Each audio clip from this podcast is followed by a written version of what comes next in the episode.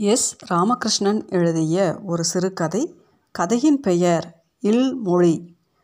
சுப்பையாவிற்கு திருமணமாகிய நாட்களில்தான் இந்த பழக்கம் உருவானது. அப்போது சாலை தெருவில் குடியிருந்தார்.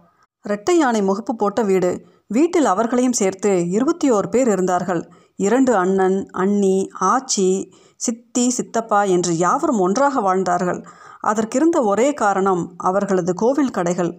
கோவிலின் மண்டபத்தில் அவர்களுக்கு மூன்று கடைகள் இருந்தன. ஒன்று படக்கடை காலண்டர் சுவாமி படங்கள் குங்குமம் விபூதி விற்பது. இன்னொன்று வளையல் கடை. மூன்றாவதாக இருந்த கடை கல்கண்டு பால் விற்பது. இதை மூன்றையும் நிர்வாகம் செய்வதற்கான ஆட்கள் தேவைப்பட்டார்கள். அதற்காகவே அவர்கள் ஒன்றாக இருந்தார்கள்.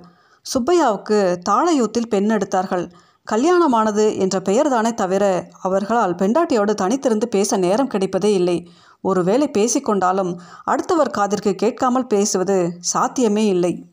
சாப்பாடு பரிமாறும்போது வேணாம் போதும் என்று சொல்வது தான் அவர் உபயோகித்த அதிகமான வார்த்தைகள். சுப்பையா தான் படக்கடையை கவனித்து வந்தார். உண்மையில் அது கவனிப்பதற்கு என்று தனியே எதுவும் இல்லை சாமிக்கு பயந்தவர்கள் இருக்கும் வரை உறுதியான வியாபாரம் பொம்மைகள் இருக்கும் வரை குங்குமம் மஞ்சள் விற்பனை. பிறகு என்ன? கடையை திறந்து வைத்தவுடன் அவர் தினமணியை பிரித்து வைத்து படிக்க ஆரம்பித்தால் சாப்பிட வீடு வரும்போது தான் முடிப்பார். அப்படி ஒரு நாள் வீடு நோக்கி வந்து கொண்டிருக்கும் பொழுது பாலத்தின் அருகில்தான் அந்த யோசனை உண்டானது. சல்லையே சல்லையை எத்தனை நாள் கொண்டு கழிக்கிறது? பேசாமல் நாமளும் ஒரு பாஷை உண்டாக்கினா என்ன? யோசித்தவுடன் பளிச்சென்றிருந்தது வீடு வரும் வரை அந்த பாஷை பற்றியே நினைத்து கொண்டிருந்தார். அன்றிரவு மனைவியிடம் அந்த யோசனை சொன்னார். அவள் உங்கள் இஷ்டம் நாளும் யோசித்து செய்யுங்க என்றாள்.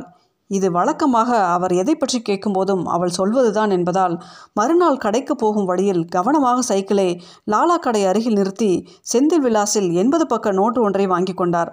கடையில் போய் உட்கார்ந்தவுடன் கர்ம சிரத்தையாக தான் உருவாக்கப் போகின்ற மொழியை பற்றி யோசிக்க துவங்கினார். முதலில் அதற்கு என்ன பெயர் வைப்பது என்ற யோசனை எழுந்தது. சாமி பெயரிலே இருக்கட்டும் என்று நெல்பா என்று அதன் பாஷைக்கு பெயரிட்டார். அதற்கு எழுத்து வடிவம் வேண்டுமே என்று முடிவு செய்து அவராக ஆ ஆவணா போல எழுத்தை உருவாக்கினார். அதுபோலவே அதற்கு என்று ஒளிக்குறிப்பு வேண்டும் என்று உச்சரிப்பும் உருவாக்கினார். கடையில் இருந்த நேரங்களில் எல்லாம் ஒவ்வொரு பொருளுக்கும் அவர் நெல்பாவில் எப்படி வரும் என்ற நோட்டில் எழுத துவங்கினார். தினசரி அவர் கணக்கு நோட்டு போட்டு எழுதி வருவதை கண்ட மணியம்பிள்ளை சுப்பையாவின் தகப்பனாரிடம் உம்ம பிள்ளை ரொம்ப கணக்காக வியாபாரம் பண்ணுறான் என்று புகழ்ந்து தள்ளினார். ஒரு மாசத்திற்கு நோட்டு நிரம்பி போகும் அளவு வார்த்தைகள் அதிகமாகின. அந்த நோட்டை பர்வதத்திடம் தந்து மனப்பாடம் செய்து விடும்படியாக சொன்னார். அவளுக்கு இந்த மனுஷன் வேற கோட்டி பிடிச்சி அலைகிறானே என்ற எரிச்சலாக வந்தது. ஆனாலும் வழி இல்லாமல் அந்த பாஷை பழகிவிட்டாள். அதை சோதித்து பார்ப்பதற்காக சாப்பாடும் போடும்போது நெல்பா பாஷையில் அவர் கேட்பார்.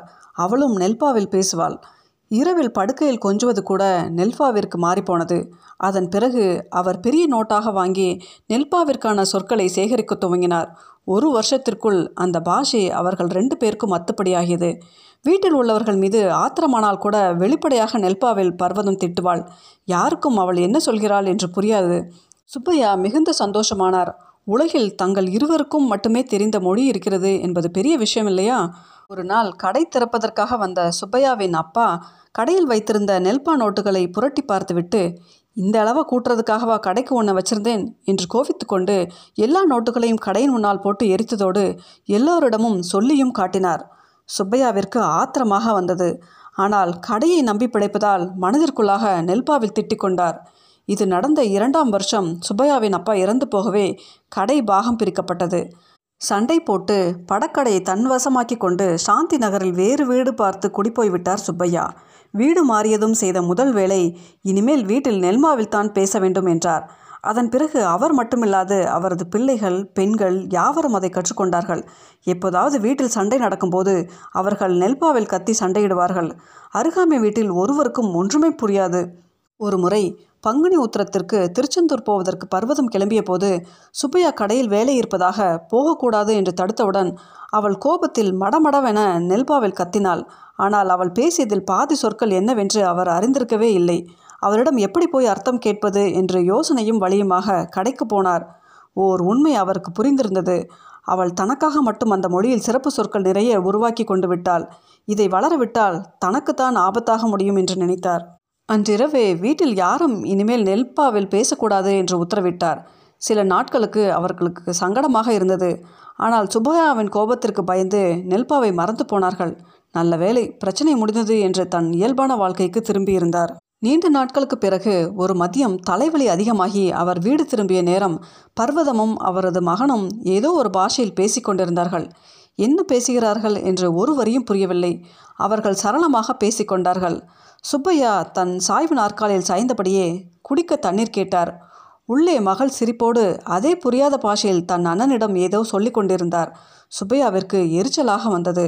அந்த நிமிஷம் அவர் தன் அப்பாவை நினைத்து கொண்டார். புத்தி கெட்டு போய் தெரிந்த பாஷை என்ன அளவுக்கு மாற்றினோம் என்று அவர் மீதே அவருக்கு கோபமாக வந்தது. ஆனால் அதை எந்த பாஷையில் சொல்வது என்று புரியாமல் திகைத்து போயிருந்தார்.